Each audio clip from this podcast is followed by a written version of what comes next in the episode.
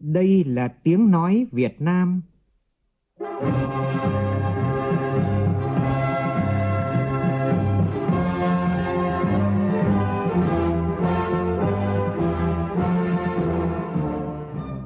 là tiếng nói Việt Nam, phát thanh từ Hà Nội, thủ đô nước Cộng hòa xã hội chủ nghĩa Việt Nam.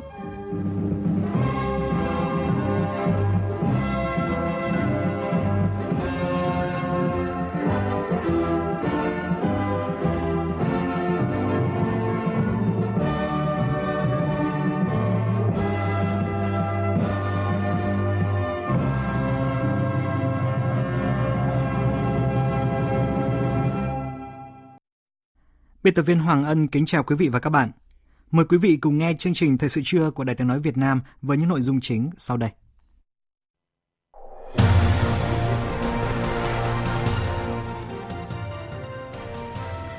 Thủ tướng Nguyễn Xuân Phúc chủ trì phiên họp chính phủ chuyên đề xây dựng pháp luật tháng 7. Tiếp tục phiên họp thứ 47, Ủy ban Thường vụ Quốc hội cho ý kiến về luật bảo vệ môi trường sửa đổi. Từ hôm nay, hơn 1.400 khách du lịch mắc kẹt ở Đà Nẵng sẽ được đưa về thành phố Hồ Chí Minh và Hà Nội trên 7 chuyến bay. Trong phần tin thế giới, đã có hàng loạt các nước từ Mỹ Latin, Trung Đông đến châu Á đặt mua hàng tỷ liều vaccine Sputnik 5 do Nga phát triển và vừa được Bộ Y tế nước này chứng nhận ngày hôm qua. Nhiều nước quan ngại với tình hình à, biểu tình hiện nay tại Belarus và Liên minh châu Âu đang gây áp lực với chính quyền quốc gia này.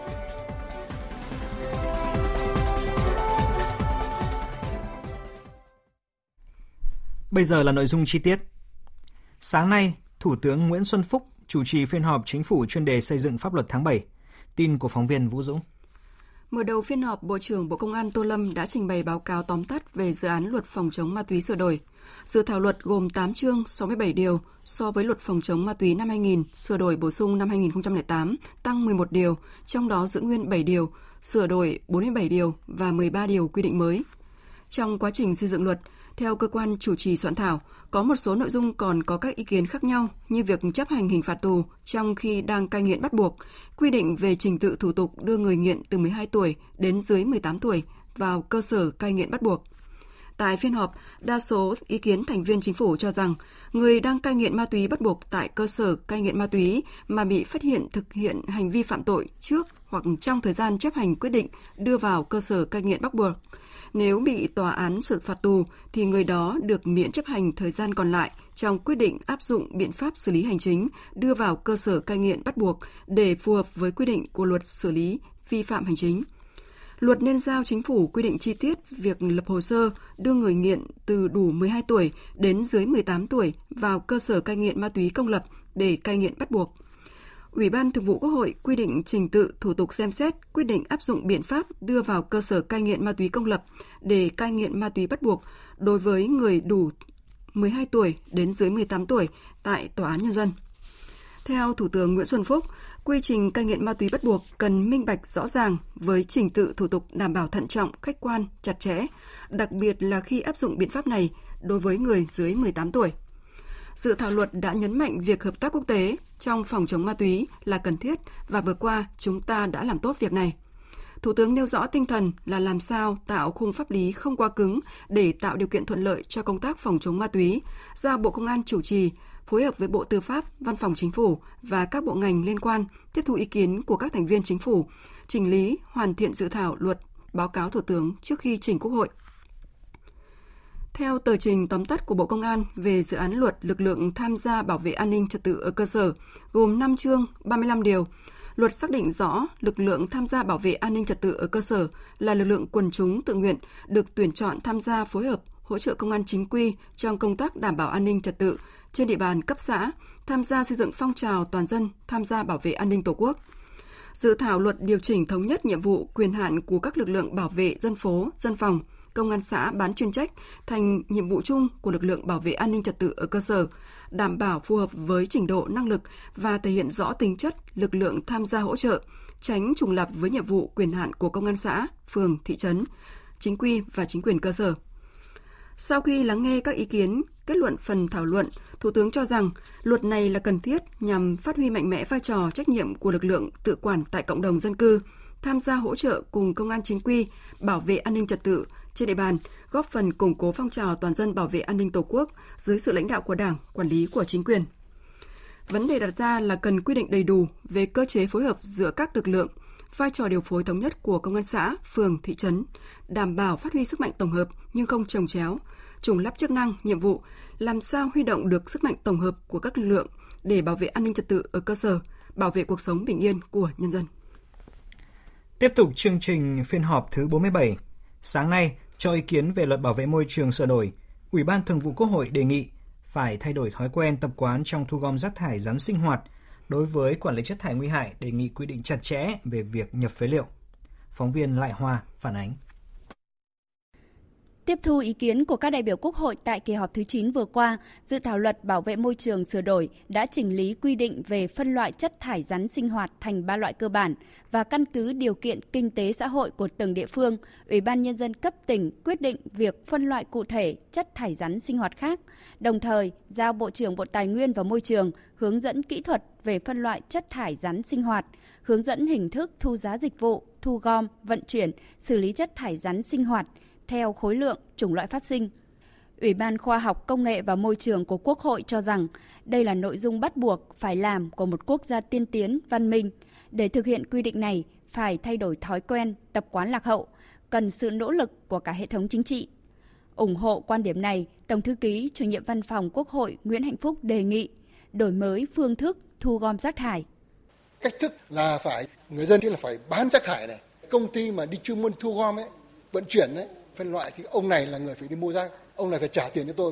Nhưng nếu tôi bán rác ấy, thì tôi mới nhiệt tình tôi phải phân loại nó ba loại.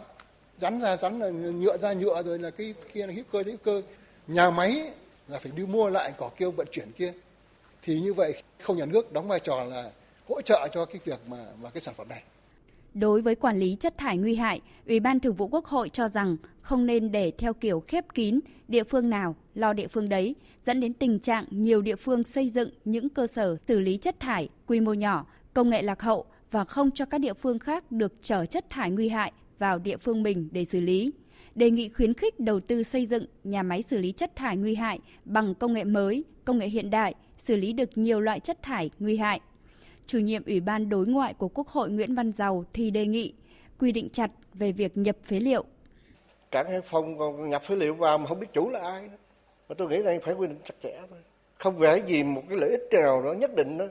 Mà nó cũng chẳng gia tăng trưởng kinh tế bao nhiêu, mà nó cũng không có giải quyết công an việc làm bao nhiêu, mà cũng không đóng góp nhiều cho ngân sách. Thì tôi đề nghị chỗ này quy định rất là chặt chẽ, theo thông lệ chung và các cái cam kết các điều ước quốc tế ta thực hiện. Tại phiên họp, Chủ tịch Quốc hội Nguyễn Thị Kim Ngân đề nghị cân nhắc việc đánh giá sơ bộ tác động môi trường và phân loại dự án đầu tư theo mức độ tác động đến môi trường phù hợp với các luật mới ban hành, trong đó có luật đầu tư để tháo gỡ khó khăn. Về thẩm quyền báo cáo đánh giá tác động môi trường, Chủ tịch Quốc hội cho rằng Bộ Tài nguyên và Môi trường không thể đánh giá hết tất cả những dự án đầu tư mà nên phân công, phân cấp, giao quyền cho các bộ quản lý công trình – trực tiếp để phối hợp với Ủy ban Nhân dân tỉnh tổ chức thẩm định, báo cáo đánh giá tác động môi trường. Về xử lý chất thải rắn sinh hoạt, Chủ tịch Quốc hội cho rằng Nếu như luật này và sau đó chúng ta có một cái chiến dịch truyền thông rộng rãi thì dần dần thay đổi ý thức và cái hành động của người dân. Ví dụ như bây giờ phân loại chất thải rắn tại nguồn,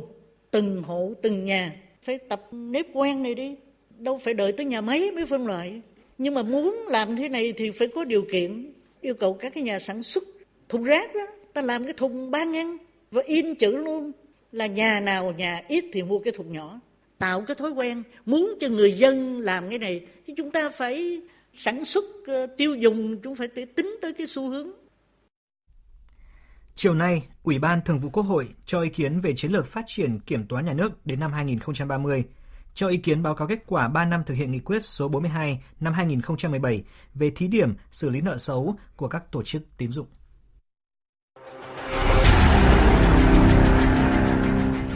Đẩy lùi COVID-19, bảo vệ mình là bảo vệ cộng đồng.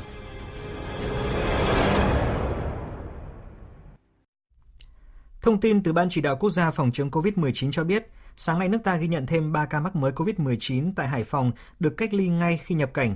Các bệnh nhân từ Nhật Bản về Việt Nam cách đây 2 ngày trên chuyến bay mang số hiệu VN331. Đến nay Việt Nam có 866 ca bệnh. Cũng trong sáng nay, Bộ Y tế cho biết bệnh nhân COVID-19 thứ 431 tử vong vì viêm phổi nặng do COVID-19 trên bệnh nhân đái tháo đường tuyếp 1, suy thận mạn giai đoạn cuối, sốc nhiễm trùng, suy đa tạng. Đây là trường hợp tử vong thứ 17 do COVID-19 kể từ khi đại dịch xảy ra tại Việt Nam. Một thông tin tích cực đó là sáng nay, nữ bệnh nhân thứ 445, 61 tuổi được Bệnh viện Phổi Đà Nẵng cho xuất viện sau khi điều trị khỏi bệnh COVID-19. Cũng trong sáng nay, hai trong số 6 bệnh nhân mắc COVID-19 điều trị ở Trung tâm Y tế huyện Bình Sơn, cơ sở 2 tại khu kinh tế Dung Quất, tỉnh Quảng Ngãi đã xuất viện. Phóng viên Đài tiếng nói Việt Nam thường trú tại khu vực miền Trung đưa tin. Bệnh nhân 370 là nam 29 tuổi quốc tịch Serbia, chuyên gia của tập đoàn Hòa Phát nhập cảnh từ Oman về sân bay Đà Nẵng ngày 9 tháng 7 và được cách ly tập trung ngay tại tỉnh Quảng Ngãi. Bệnh nhân 419 là nam 17 tuổi ở tổ chính phường Quảng Phú, thành phố Quảng Ngãi là F1 liên quan đến ca bệnh từ bệnh viện Đà Nẵng. Đây là bệnh nhân mắc COVID-19 trong cộng đồng đầu tiên tại tỉnh Quảng Ngãi. Trước đó, Viện Pasteur Nha Trang đã thông báo kết quả xét nghiệm đối với 6 bệnh nhân COVID-19 đang điều trị tại cơ sở 2, Trung tâm Y tế huyện Bình Sơn, đều có kết quả âm tính. Trong đó, bệnh nhân 370 và 419 có kết quả âm tính 3 lần liên tiếp. 4 bệnh nhân còn lại gồm bệnh nhân 590, bệnh nhân 621, bệnh nhân 786 và bệnh nhân 787 đều có kết quả âm tính lần đầu, đang tiếp tục được điều trị. Bác sĩ Võ Hùng Viễn, Giám đốc Trung tâm Y tế huyện Bình Sơn cơ sở 2 cho biết, hai bệnh nhân xuất viện tình trạng sức khỏe rất là tốt. Bạch nhiệt huyết áp ổn định không ho không ờ, khó thở nói chung là sức khỏe bình thường. Xét nghiệm ba lần âm tính thì đủ cái tiêu chuẩn là mình xuất viện sáng nay là xong rồi. Còn riêng bốn cái bệnh nhân còn lại hiện tại sức khỏe là cũng tương đối ổn định. Có khả năng là bữa nay là có mẫu kết quả lần hai. Ngày 11 tháng 8, Ban chỉ đạo phòng chống dịch COVID-19 tỉnh Quảng Ngãi đã đưa bệnh viện giải chiến đặt tại cơ sở 2 Trung tâm Y tế huyện Bình Sơn đi vào hoạt động. Bệnh viện quy mô 100 giường bệnh, 30 y bác sĩ và nhân viên. Bệnh viện thành lập trên cơ sở tiếp nhận các khoa phòng và vận dụng toàn bộ trang thiết bị ở Trung tâm Y tế Bình Sơn, cơ sở 2. Liên quan đến trường hợp nghi ngờ mắc COVID-19 ở Hà Nội, Sở Y tế thành phố thông báo tìm những người đã đến quán bia hơi Lộc Vừng tại địa chỉ TT 3.13, khu đấu giá Tứ Hiệp, Ngũ Hiệp, Thanh Trì, Hà Nội. Những người đã đến địa chỉ này cần liên hệ ngay với cơ quan y tế nơi cư trú hoặc liên hệ theo số đường dây nóng 0969 082 115, 0949 396 115, Trung tâm Kiểm soát Bệnh tật Hà Nội để được tư vấn hỗ trợ. Và thông tin cụ thể về trường hợp này như sau. Ca nghi nhiễm được xác định là một người đàn ông 63 tuổi, cư trú tại huyện Bình Giang, tỉnh Hải Dương. Ngày 8 tháng 8 vừa qua, ông này đến khám tại Bệnh viện Trung ương Quân đội 108, sau đó về nhà con gái, chủ quán bia hơi Lộc Vừng ở địa chỉ TT 3.13, xã Tứ Hiệp, huyện Thanh Trì, Hà Nội và nghỉ qua đêm ở đó. Đến ngày 9 tháng 8, đi khám và nhập viện tại Bệnh viện Thanh Nhàn với chẩn đoán viêm phổi nặng. Ngày 10 tháng 8, Bệnh viện Thanh Nhàn gửi mẫu xét nghiệm lên Trung tâm Kiểm soát Bệnh tật thành phố Hà Nội, kết quả âm tính với virus SARS-CoV-2 lần 1. Hôm qua, Bệnh viện Thanh Nhàn tự lấy mẫu xét nghiệm và cho kết quả dương tính. Cùng ngày, Trung tâm Kiểm soát Bệnh tật thành phố Hà Nội đã xét nghiệm mẫu bệnh phẩm của bệnh nhân này và cho kết quả khẳng định dương tính với virus SARS-CoV-2. Cũng liên quan đến ca nghi mắc COVID-19 này, sáng nay Ban chỉ đạo phòng chống dịch COVID-19 huyện Bình Giang, tỉnh Hải Dương đã đưa các trường hợp tiếp xúc gần với người đàn ông này đi cách ly tập trung và phối hợp với Trung tâm Kiểm soát Bệnh tật tỉnh Hải Dương lấy mẫu xét nghiệm. Huyện Bình Giang đã tổ chức phun thuốc khử khuẩn tại gia đình ông này. Huyện Bình Giang đã thực hiện giãn cách xã hội theo chỉ thị 16 của Thủ tướng Chính phủ tại thôn tuyển cử từ tối qua, dừng tất cả các hoạt động không thiết yếu tại xã Tân Hồng, tiếp tục khẩn trương giả soát các trường hợp F1, F2 ngay trong đêm qua và hôm nay. Đáng chú ý, người đàn ông này cũng đã đi khám ở nhà riêng của một bác sĩ đang công tác tại bệnh viện Đại học Y Hải Dương, có địa chỉ tại phường Tứ Minh, thành phố Hải Dương. Hiện cơ quan chức năng thành phố Hải Dương đã tiến hành đưa đi cách ly tập trung các trường hợp tiếp xúc gần với người đàn ông này và tiến hành phun khử khuẩn tại nhà của bác sĩ vừa nêu và các khu vực lân cận. Thành phố Hải Dương đã tiếp tục truy vết các trường hợp F1, F2 để triển khai các biện pháp phòng chống dịch bệnh theo quy định. Còn tại tỉnh Quảng Trị, địa phương này vừa ghi nhận hai trường hợp mắc COVID-19 là các ca bệnh thứ 861 và 862. Ngay sau khi phát hiện các trường hợp mắc COVID-19, Ủy ban nhân dân tỉnh này đã có quyết định khoanh vùng phong tỏa tạm thời khu vực xóm Bầu, đội 3, thôn Hà Thanh, xã Do Châu, huyện Do Linh với 108 hộ, 408 nhân khẩu. Các biện pháp khẩn cấp về phòng chống dịch cũng đã được triển khai. Ông Trần Quốc Huế ở xóm Bầu, thôn Hà Thanh, xã Do Châu cho biết, người dân sống tại khu vực xóm Bào đã được thông báo và chủ động chuẩn bị nhu yếu phẩm phục vụ sinh hoạt trong thời gian bị phong tỏa. Tại nơi đấy các hồ người ta có ý thức để tự bảo vệ mình, nhưng có một số người ta vẫn chủ quan, vẫn còn đi chờ. Nếu trong vòng 10-15 ngày, dân cũng phải lo lắm trong đề lương thực thực phẩm. Mà chỉ có đảm bảo làm thế nào cam kết các hồ tự bảo vệ và tự cách ly tại nhà Theo tôi ở địa phương này làm như vậy là còn rất tầm so với cái diễn biến trong khu vực này xảy ra. Để đảm bảo năng lực điều trị bệnh nhân mắc COVID-19, tỉnh Quảng Nam mở rộng các khu điều trị, tăng giường bệnh tại Bệnh viện Đa khoa Trung ương Quảng Nam và một số bệnh viện trên địa bàn tỉnh. Tỉnh này cũng đang chọn địa điểm để xây dựng bệnh viện giã chiến điều trị bệnh nhân COVID-19. Qua phân tích tình hình dịch tễ COVID-19, cơ quan chức năng tỉnh Quảng Nam nhận định sẽ còn ghi nhận các ca nhiễm COVID-19 mới trên địa bàn tỉnh. Tỉnh Quảng Nam tiếp tục triển khai kế hoạch điều trị phòng chống dịch COVID-19 ở mức độ cao hơn. Trước mắt, tỉnh ưu tiên nguồn lực tăng giường bệnh điều trị COVID-19 tại Bệnh viện Đa khoa Trung ương Quảng Nam lên 400 giường. Tại phòng khám Đa khoa Điền Nam Điền Ngọc, Bệnh viện Đa khoa khu vực Quảng Nam thêm 100 giường. Ngoài ra, Sở Y tế tỉnh Quảng Nam có kế hoạch chọn Trung tâm Y tế huyện Thăng Bình với 145 giường và Bệnh viện Gia Liễu 50 giường làm cơ sở điều trị bệnh COVID-19.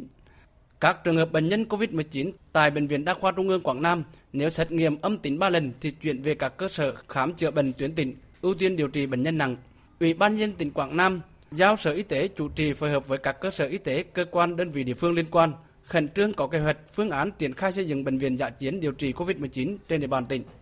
Bác sĩ Mai Văn Mười, Phó Giám đốc Sở Y tế tỉnh Quảng Nam cho biết. Thì bây giờ phải chọn cái địa điểm này thích hợp để đảm bảo về vấn đề là cách ly, công tác xử lý chất thải rồi số giường bệnh lượng bệnh nhân là bao nhiêu phải được ủy ban tỉnh phê duyệt thống nhất. Trung ương phải vào cuộc hoàn toàn như Đà Nẵng. Hiện tại là Sở Y tế đang mở rộng số giường điều trị lên, tăng cường nguồn nhân lực trong khu điều trị, sẵn sàng tiếp nhận bệnh nhân.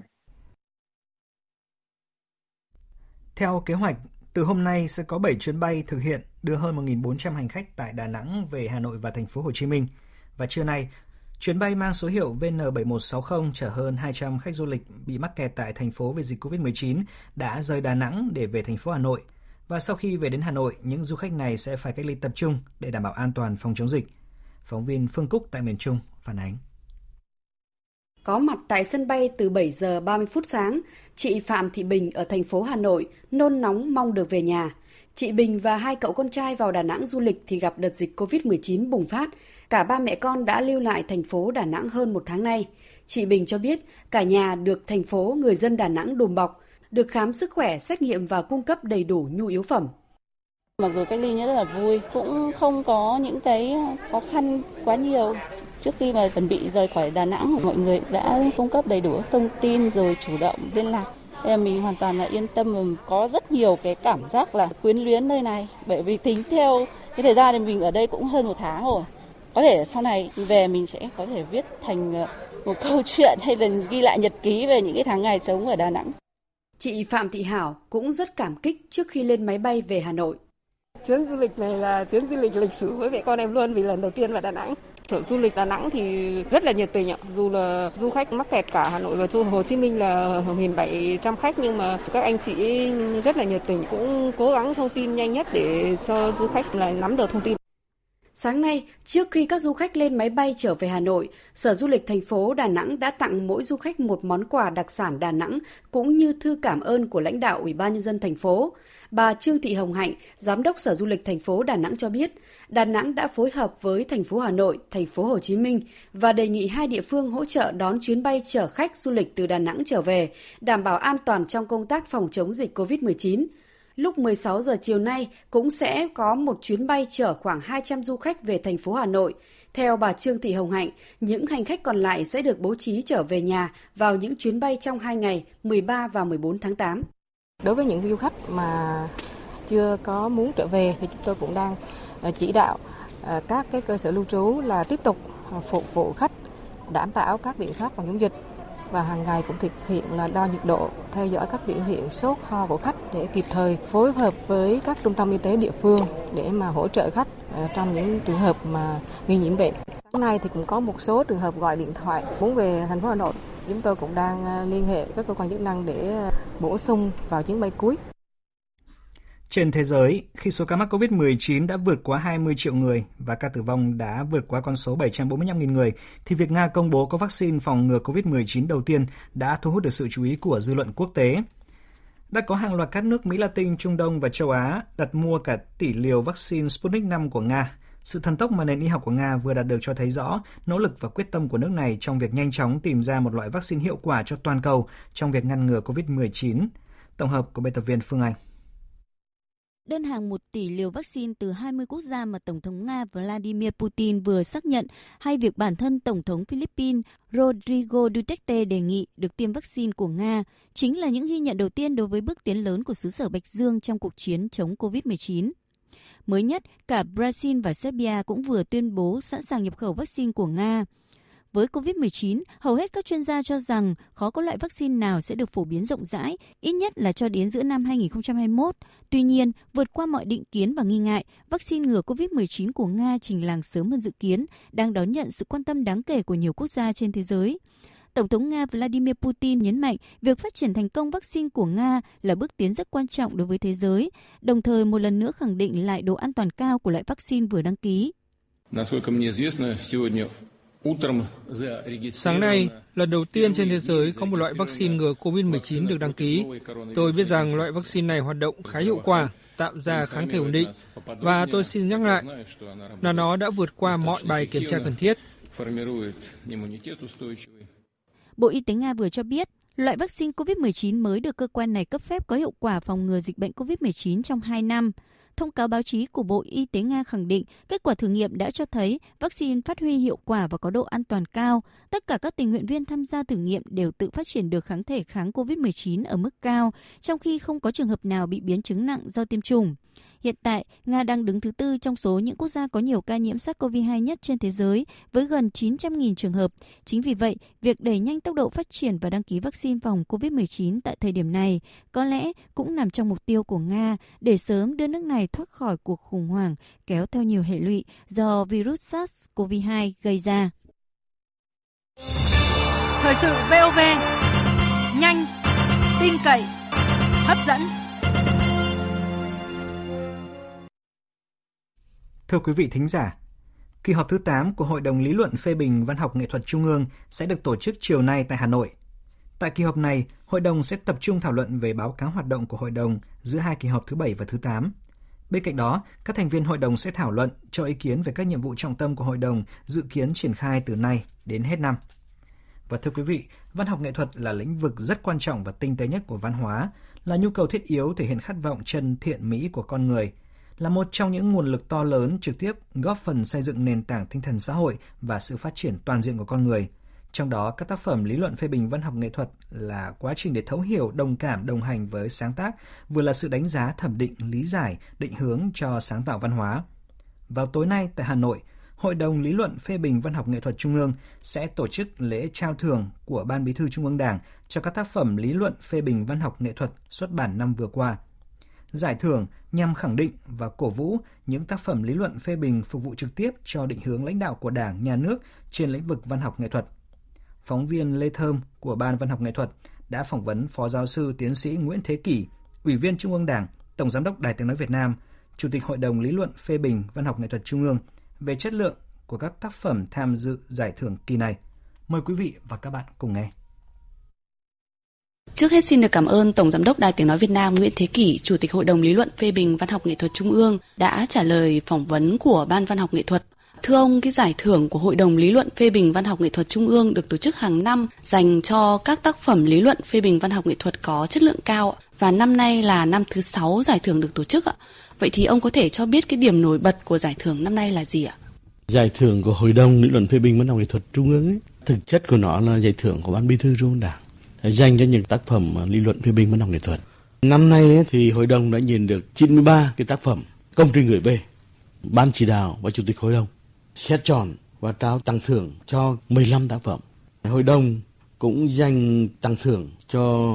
7 cái cơ quan báo chí và nhà xuất bản có cái công trong cái việc mà tuyên truyền quảng bá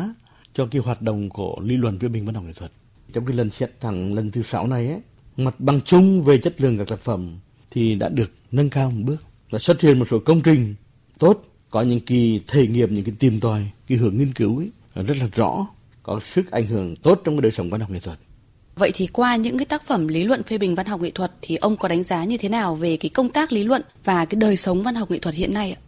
Hiện nay thì kể cả cái mảng sáng tác cũng như cái mảng lý luận phê bình ấy, mặc dù có những cái điều kiện để phát triển nhưng mà kết quả đạt được ấy, ở một cái chừng mực nào đó thì chưa có được cái sự hài lòng. Cái điều này là hội đồng lý luận phê bình văn học nghệ thuật trung ương thì cũng rất là trăn trở với điều này. Cho nên là hàng năm á, thì để có các cái công trình, các cái tác phẩm, các cái bài viết, các cái chương trình phát thanh truyền hình tốt ấy, thì hội đồng cũng đã có những cái hỗ trợ cho những cái nhà lý luận phê bình văn học ấy có cái đầu tư kể cả về thời gian, kể cả công sức. Và tất nhiên là còn có một chút phần nào kinh phí để mà có những cái tác phẩm nó tốt hơn có thể thấy là những cái tác phẩm lý luận phê bình văn học nghệ thuật thì sẽ là cái ngọn cờ chỉ đường đúng đắn để định hướng sáng tác và thưởng thức của công chúng ạ. Vậy thì cái tiêu chuẩn, tiêu chí nào mà hội đồng sẽ đánh giá cao để xét thưởng những cái tác phẩm ạ? Cái tiêu chí đầu tiên ý là cái tác phẩm công trình hay là bài viết ý phải được ờ, thực hiện với một cái sự công phu, cái hàm lượng về cái trí tuệ trong đó, cái hàm lượng lý luận phê bình trong đó rất là cao. Đương nhiên là phải kế thơ những cái công trình của những người đi trước, nhưng phải phát triển và đồng thời phải có những cái phát hiện mới. Cái đời sống văn học nghệ thuật bây giờ là phải nói rất phong phú đa dạng. Thế thì bây giờ phải xem là cái dòng chỉnh là cái gì.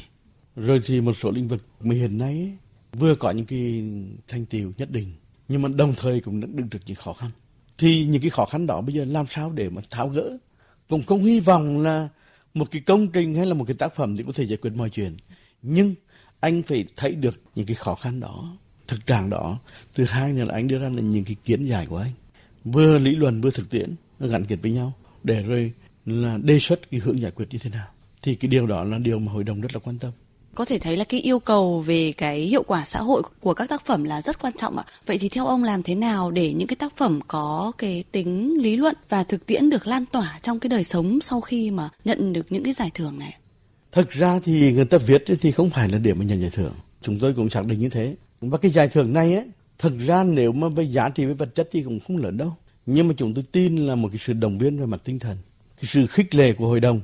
để có thêm những cái công trình, những tác phẩm mới. Thứ hai nữa là cùng chung với nhau một cái mong muốn về thúc đẩy cái mạng văn học nghệ thuật nói chung có một cái bước chuyển mới để mà làm sao mà vừa phản ánh thực tiễn vừa nhận ra những cái mặt tốt để mà phát huy những cái mặt hạn chế bất cập để mà khắc phục và đồng thời là có những cái định hướng cái vai trò định hướng của lý luận phê bình văn học thuật là rất rõ. Và tôi xin nói là ngay cả cái việc khen chế nó cũng phải mạnh mẽ hơn nó phải trực diện hơn và nó cũng phải chịu cái sự thẩm định của công chúng của cái giới học thuật đấy cao hơn. Để rồi là khen thì cũng khen thỏa đáng mà chê thì cũng chê một cách rất là có cái tinh thần xây dựng. À, vâng, xin một lần nữa được cảm ơn Tổng Giám đốc Đài Tiếng Nói Việt Nam Nguyễn Thế Kỷ đã có cái cuộc trò chuyện hôm nay ạ. Quý thính giả vừa nghe phóng viên Đài tiếng nói Việt Nam à, phỏng vấn Phó Giáo sư Tiến sĩ Nguyễn Thế Kỷ, Ủy viên Trung ương Đảng, Tổng Giám đốc Đài tiếng nói Việt Nam, Chủ tịch Hội đồng Lý luận phê bình văn học nghệ thuật Trung ương về chất lượng của các tác phẩm lý luận phê bình văn học nghệ thuật tham dự giải thưởng kỳ này. Giải thưởng dành cho các tác phẩm lý luận phê bình văn học nghệ thuật xuất bản nhằm xây dựng đội ngũ văn nghệ sĩ Việt Nam phát triển cả về số lượng và chất lượng, sáng tạo nên nhiều tác phẩm văn học nghệ thuật có giá trị cao về tư tưởng và nghệ thuật, góp phần trực tiếp bồi dưỡng tâm hồn, tình cảm, trí tuệ, bản lĩnh, nhân cách cho các thế hệ con người Việt Nam, đáp ứng yêu cầu phát triển bền vững đất nước.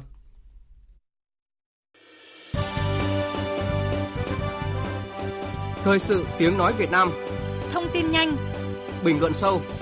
Tương tác đa chiều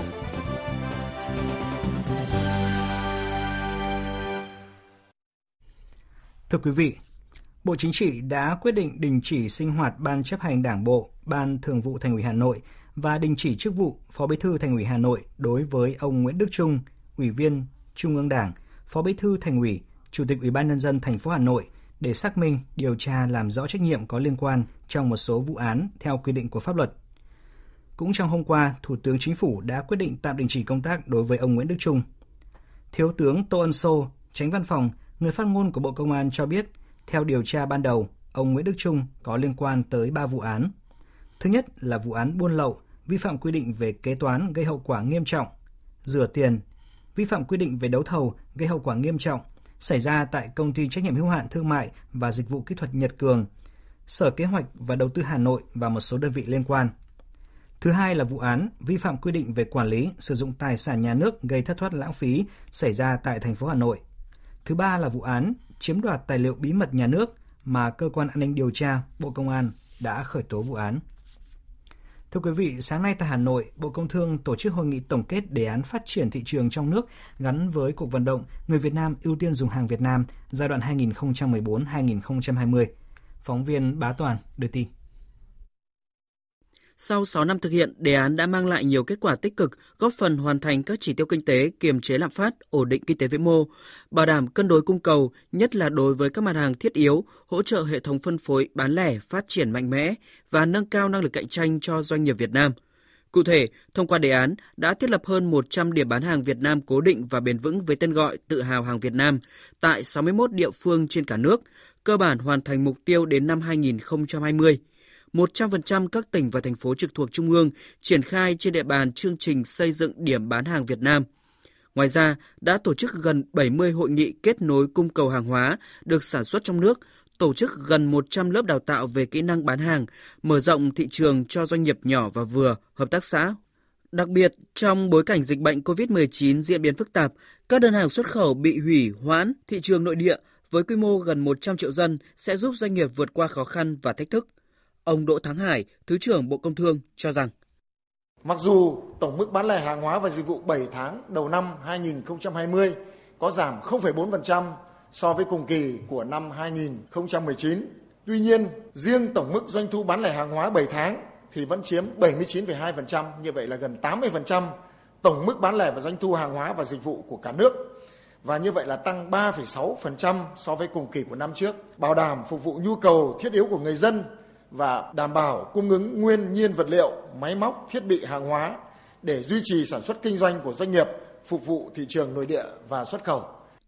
Tại hội nghị, các đại biểu cũng đã đề xuất nhiều giải pháp thực hiện nhiệm vụ phát triển thị trường trong nước gắn với cuộc vận động trong giai đoạn mới, đặc biệt cần bổ sung thêm cơ chế chính sách khuyến khích các doanh nghiệp trong nước tăng cường ứng dụng khoa học công nghệ, phát triển công nghiệp hỗ trợ, mở rộng kênh phân phối hàng Việt thuận tiện linh hoạt, đẩy mạnh kết nối doanh nghiệp từ sản xuất đến tiêu dùng, đặc biệt là thương mại điện tử để mở rộng thị trường tiêu thụ hàng Việt Nam. Công an tỉnh Quảng Nam vừa kịp thời ngăn chặn một vụ uh, nghi vấn giả danh nhân viên ngân hàng lừa đảo chiếm đoạt tài sản và đang điều tra làm rõ. Cơ quan này cũng phát thông báo cảnh báo về tình trạng lợi dụng việc giãn cách xã hội phòng chống dịch COVID-19, giả danh nhân viên ngân hàng để lừa đảo qua mạng đang diễn biến phức tạp và đề nghị người dân nâng cao cảnh giác.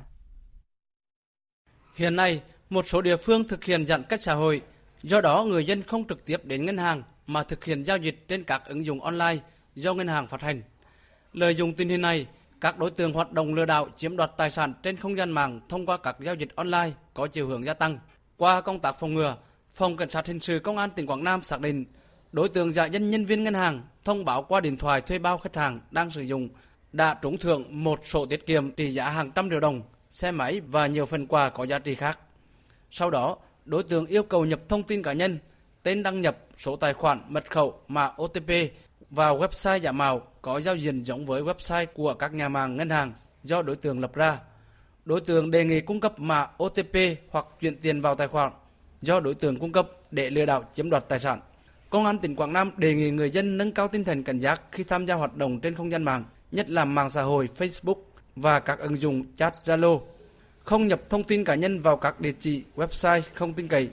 Khi có cuộc gọi tin nhắn từ số điện thoại lạ về các vấn đề liên quan đến tài khoản ngân hàng, nợ cước viễn thông, người dân cần liên hệ hoặc trực tiếp đến để xác minh nội dung.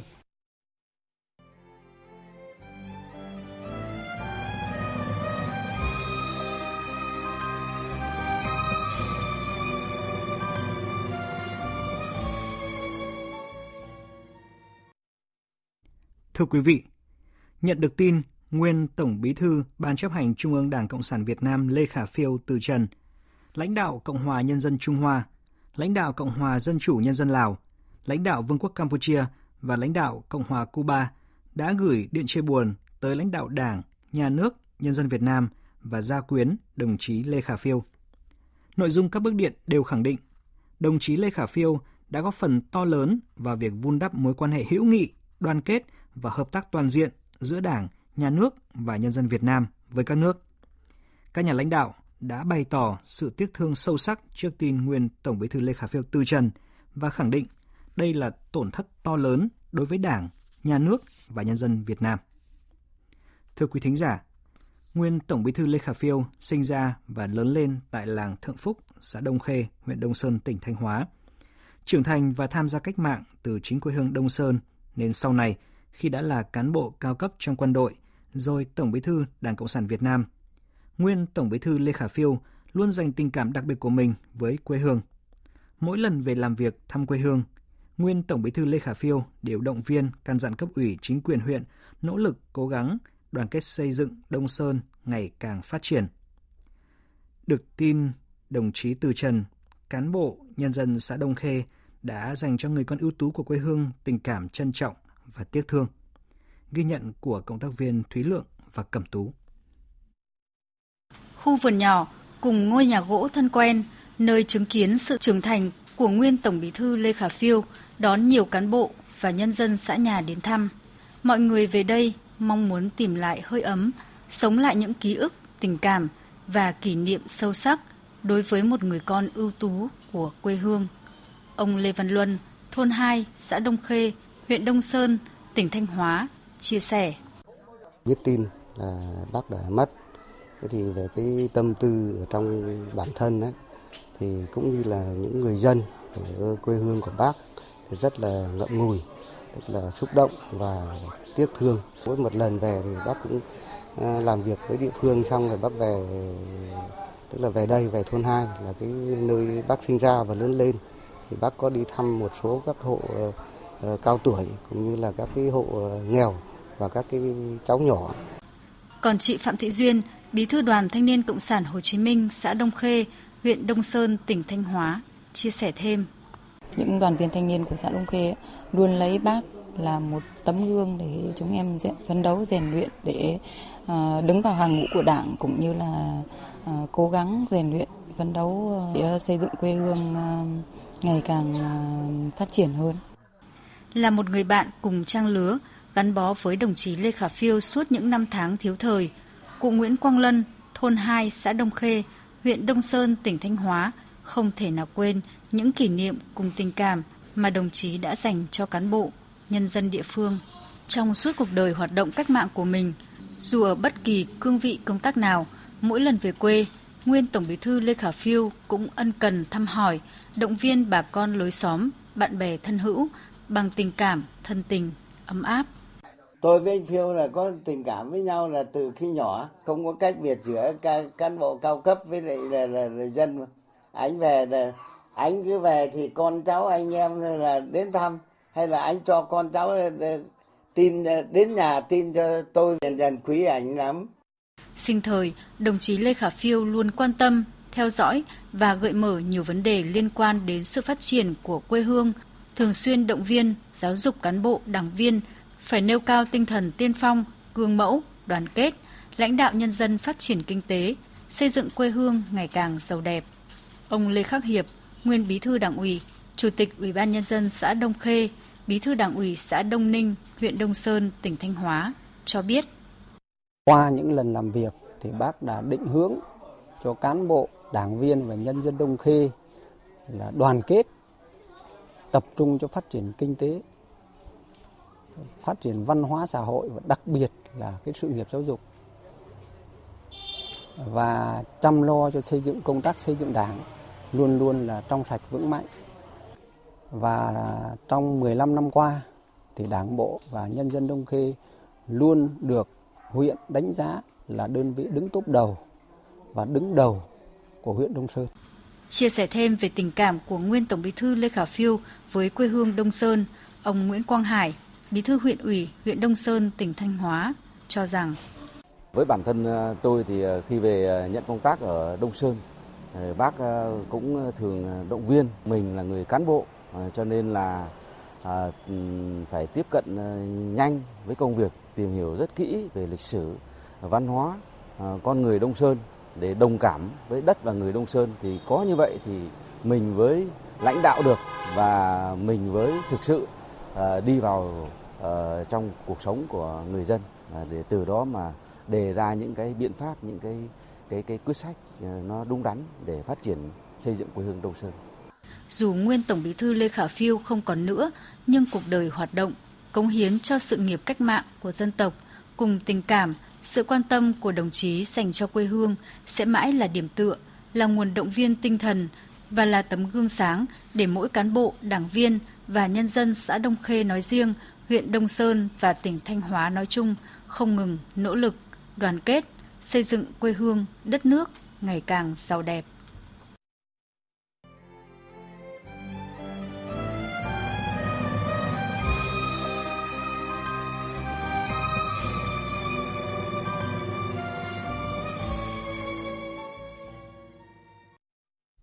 Mời quý vị nghe tiếp chương trình Thời sự trưa của Đài Tiếng Nói Việt Nam với những tin quốc tế.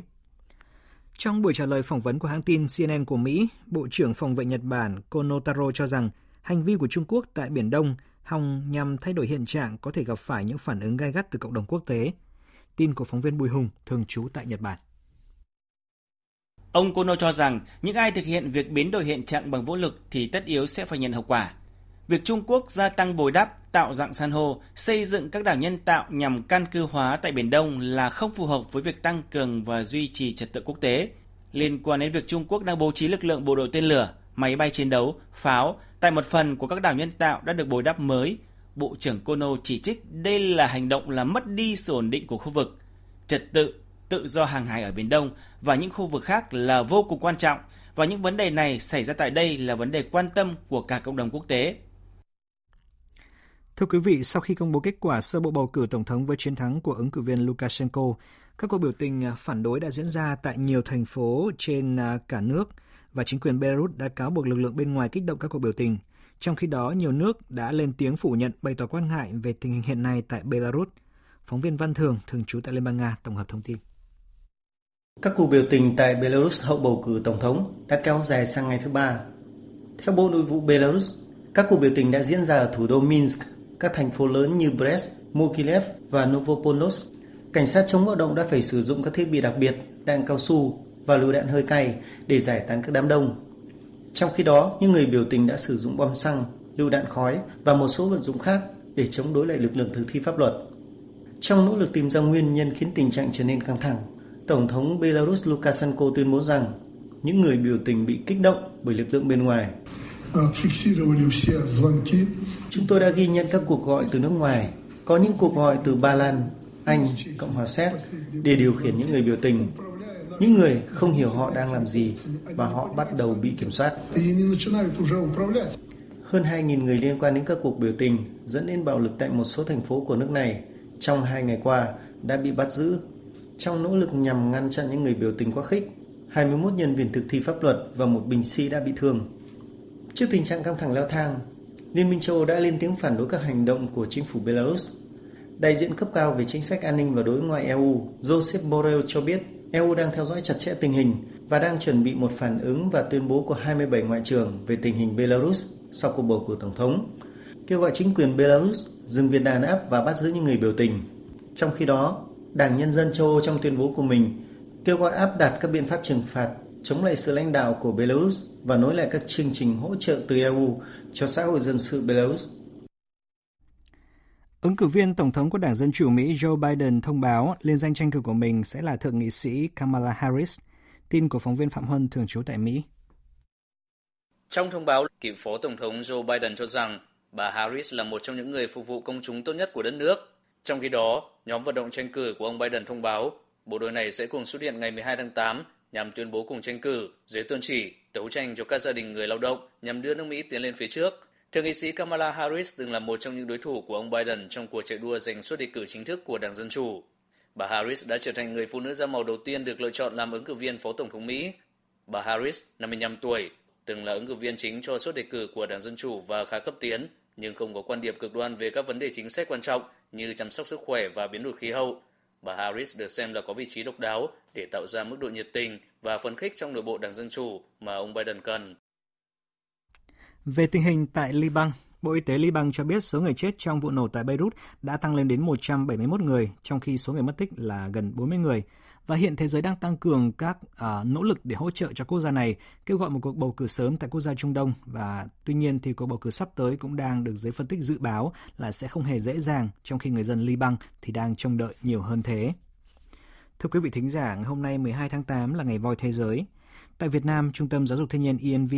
vừa gửi kiến nghị với Bộ Tài chính đề xuất Thủ tướng Chính phủ quyết định tiêu hủy ngà voi và sừng tê giác đang được lưu trữ để khẳng định quyết tâm của Việt Nam trong nỗ lực chống tội phạm về voi.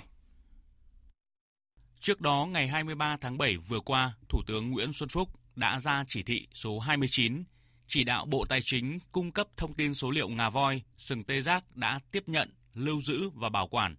chủ trì phối hợp với Bộ Nông nghiệp và Phát triển Nông thôn, các bộ ban ngành liên quan tham mưu trình Thủ tướng Chính phủ phê duyệt phương án xử lý, tiêu hủy ngà voi, sừng tê giác theo quy định của pháp luật.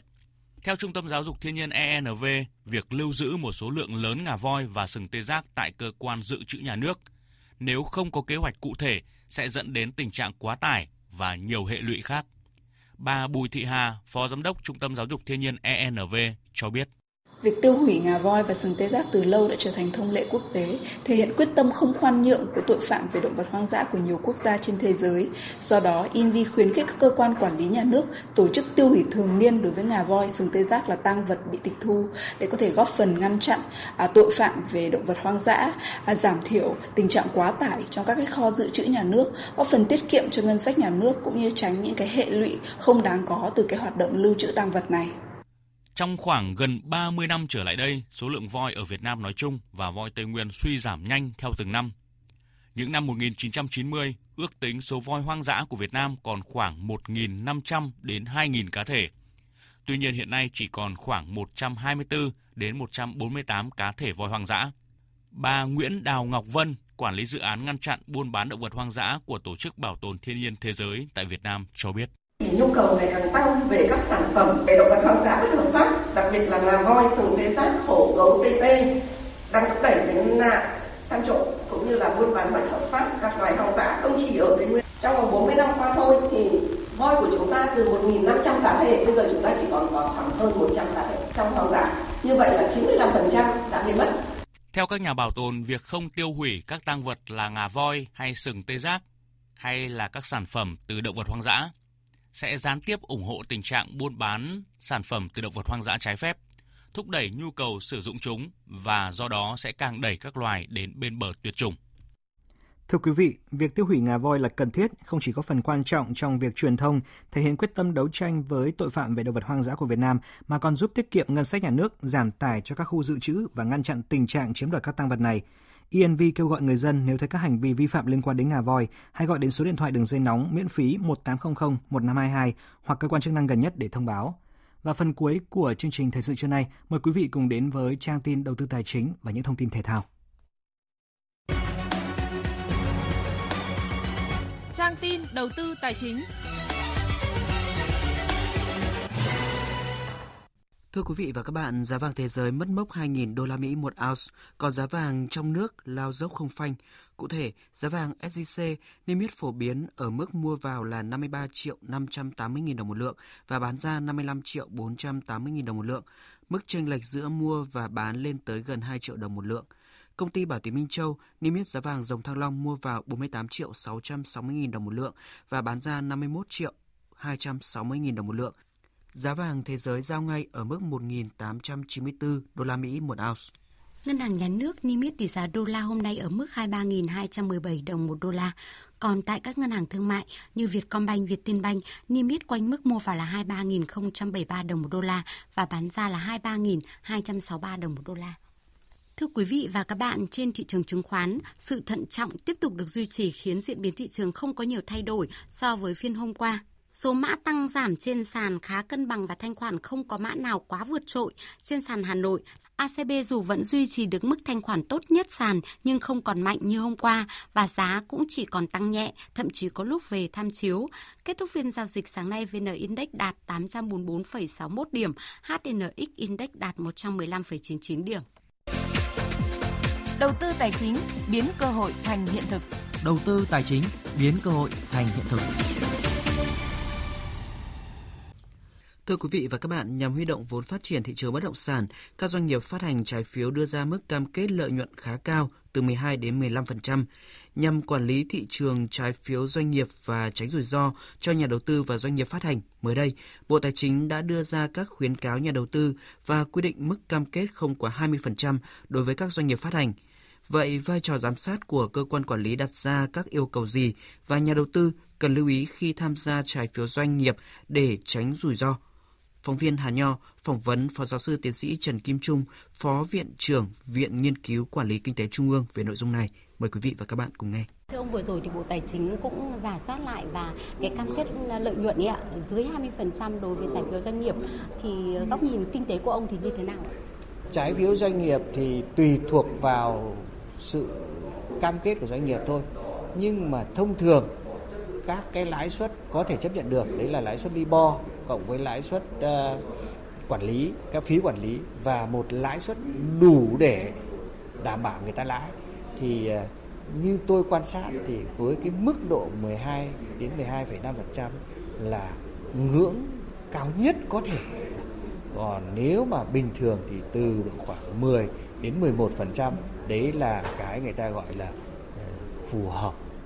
Nhưng mà vì rất nhiều lý do, rất nhiều doanh nghiệp đã đẩy cái lãi suất lên kịch trần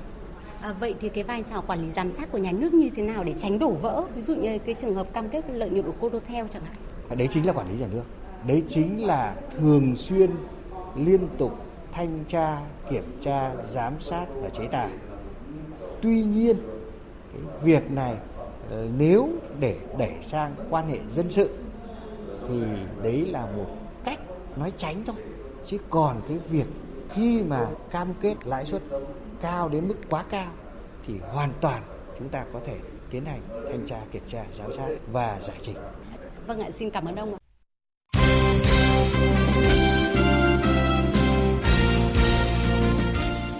Thưa quý vị và các bạn, công ty cổ phần bóng đá chuyên nghiệp Việt Nam VPF đã có cuộc họp nhằm đưa ra kế hoạch để đưa các giải bóng đá chuyên nghiệp quốc gia, trong đó có V-League 2020 trở lại. Sau khi phải tạm hoãn một tháng vừa qua do tình hình dịch COVID-19 diễn biến phức tạp.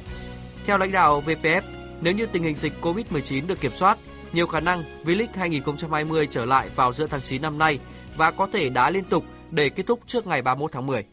Hôm qua 11 tháng 8, huấn luyện viên Chung Hae Song đã đồng ý quay lại dẫn dắt câu lạc bộ Thành phố Hồ Chí Minh. Bộ đôi tiền đạo tân binh người Costa Rica là Aria Rodriguez và Zulemo Otis cũng đã ra sân tập cùng đội bóng mới. Những động thái này cho thấy Thành phố Hồ Chí Minh đang rất sốt sắng chinh phục danh hiệu vô địch ở mùa giải này.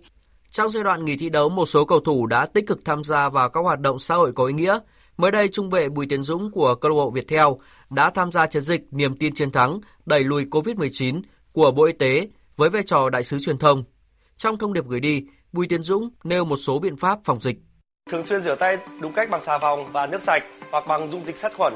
Đeo khẩu trang nơi công cộng và trên các phương tiện giao thông công cộng. Cài đặt ứng dụng Bluezone để được cảnh báo nguy cơ lây nhiễm COVID-19, bảo vệ bản thân và gia đình. Theo thông báo mới nhất của Liên đoàn bóng đá Đông Nam Á AFF, các giải đấu trong năm 2020 sẽ bị hủy bỏ trước diễn biến phức tạp của dịch bệnh COVID-19. Theo đó, các giải đấu cấp khu vực không thể tổ chức trong năm 2020 như kế hoạch, gồm vô địch nam và nữ, vô địch U16, U19 nam, giải vô địch U15, U18 nữ, vô địch Futsal, vô địch Futsal các câu lạc bộ và giải bóng đá bãi biển. Trong số này, các giải đấu có mật độ 2 năm một lần như AFF Cup sẽ hoãn sang năm 2021.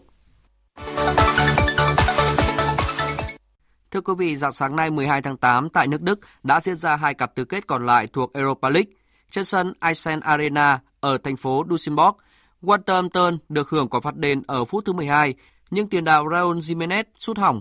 Phút thứ 88, tiền vệ Lucas Ocampos bật cao đánh đầu hạ thủ môn Rui Patricio mang về chiến thắng chung cuộc 1-0 cho Sevilla. Sau trận đấu, huấn luyện viên Jurgen Lopetegui của Sevilla nói: một trận đấu thật sự khó khăn. Chúng tôi đã chiến đấu kiên nhẫn và cuối cùng đã được đền đáp. Chúng tôi đến đây để cố gắng giành chiến thắng trong các trận đấu và đã thắng hai trận.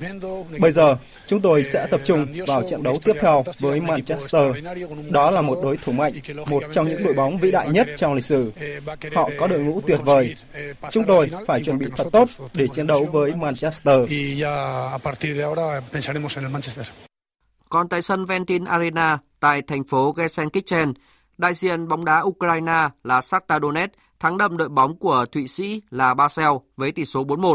Tại bán kết, Sevilla sẽ đối mặt với Manchester United, còn Shakhtar Donetsk gặp Inter Milan. Hai trận bán kết sẽ diễn ra vào dạng sáng các ngày 17 và 18 tháng 8.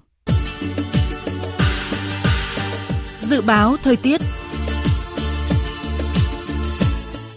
Trung tâm Dự báo Khí tượng Thủy văn Quốc gia cho biết, hôm nay ở khu vực Nam Sơn La, Hòa Bình, Đồng bằng Bắc Bộ có nắng nóng với nhiệt độ cao nhất phổ biến từ 35 đến 36 độ, có nơi trên 36 độ. Khu vực Trung Bộ có nắng nóng với nhiệt độ cao nhất từ 35 đến 37 độ, có nơi trên 37 độ. Và dự báo nắng nóng ở các tỉnh Trung Bộ có khả năng kéo dài đến hết ngày mai,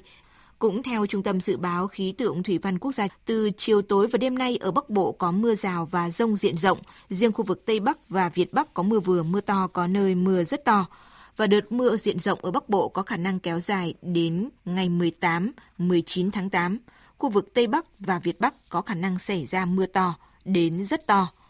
Và sau đây sẽ là phần dự báo chi tiết các khu vực chiều và đêm nay. Phía Tây Bắc Bộ có mưa rào và rông vài nơi, riêng Nam Sơn La và Hòa Bình có nắng nóng, chiều tối và đêm nhiều mây có mưa vừa, mưa to, có nơi mưa rất to và rông, nhiệt độ từ 23 đến 34 độ, riêng Nam Sơn La và Hòa Bình từ 34 đến 36 độ. Phía Đông Bắc Bộ ngày nắng, riêng khu vực đồng bằng có nắng nóng, chiều tối và đêm nhiều mây có mưa rào và có nơi có rông, vùng núi có mưa to đến rất to, nhiệt độ từ 23 đến 34 độ. Riêng Trung Du và Đồng bằng từ 34 đến 36 độ. Các tỉnh từ Thanh Hóa đến Thừa Thiên Huế ngày nắng nóng, vùng núi có nắng nóng và nắng nóng gay gắt, chiều tối và đêm có mưa rào và rông vài nơi, nhiệt độ từ 25 đến 37 độ, có nơi trên 38 độ. Các tỉnh ven biển từ Đà Nẵng đến Bình Thuận ngày nắng, phía Bắc có nắng nóng, chiều tối và đêm có mưa rào và rông vài nơi, nhiệt độ từ 24 đến 36 độ, phía Bắc có nơi trên 36 độ. Tây Nguyên, nhiều mây, chiều và đêm có mưa rào và rông rải rác, cục bộ có mưa to đến rất to, nhiệt độ từ 20 đến 31 độ. Nam Bộ nhiều mây, chiều và đêm có mưa rào và rông rải rác, cục bộ có mưa to đến rất to, nhiệt độ từ 23 đến 33 độ. Khu vực Hà Nội trời nắng nóng, chiều tối và đêm nhiều mây có mưa rào và rải rác có rông, cục bộ có mưa vừa mưa to, nhiệt độ từ 24 đến 36 độ. Tiếp theo là dự báo thời tiết biển, vịnh Bắc Bộ từ đêm nay có mưa rào và rông rải rác. Trong cơn rông có khả năng xảy ra lốc xoáy và gió giật mạnh. Tầm nhìn xa trên 10 km, giảm xuống từ 4 đến 10 km trong mưa, gió Nam đến Đông Nam cấp 4, cấp 5. Vùng biển từ Quảng Trị đến Quảng Ngãi, từ Bình Định đến Ninh Thuận, từ Bình Thuận đến Cà Mau và từ Cà Mau đến Kiên Giang và Vịnh Thái Lan có mưa rào và rông rải rác, tầm nhìn xa trên 10 km, gió Tây Nam cấp 4, cấp 5. Khu vực Bắc Biển Đông và khu vực quần đảo Hoàng Sa thuộc thành phố Đà Nẵng có mưa rào và rông rải rác, tầm nhìn xa từ 4 đến 10 km, gió Nam đến Đông Nam cấp 4, cấp 5. Khu vực giữa và Nam Biển Đông và khu vực quần đảo Trường Sa thuộc tỉnh Khánh Hòa có mưa rào và rông rải rác, tầm nhìn xa trên 10 km, giảm xuống từ 4 đến 10 km trong mưa, gió Tây Nam đến Nam cấp 4, cấp 5. Những thông tin thời tiết vừa rồi cũng đã kết thúc chương trình thời sự trưa nay của Đài Tiếng Nói Việt Nam. Chương trình do các biên tập viên Hoàng Ân, Lan Anh, Nguyễn Hằng biên soạn và thực hiện với sự tham gia của kỹ thuật viên Thế Phi, chịu trách nhiệm nội dung Nguyễn Thị Tuyết Mai. Xin kính chào tạm biệt và hẹn gặp lại.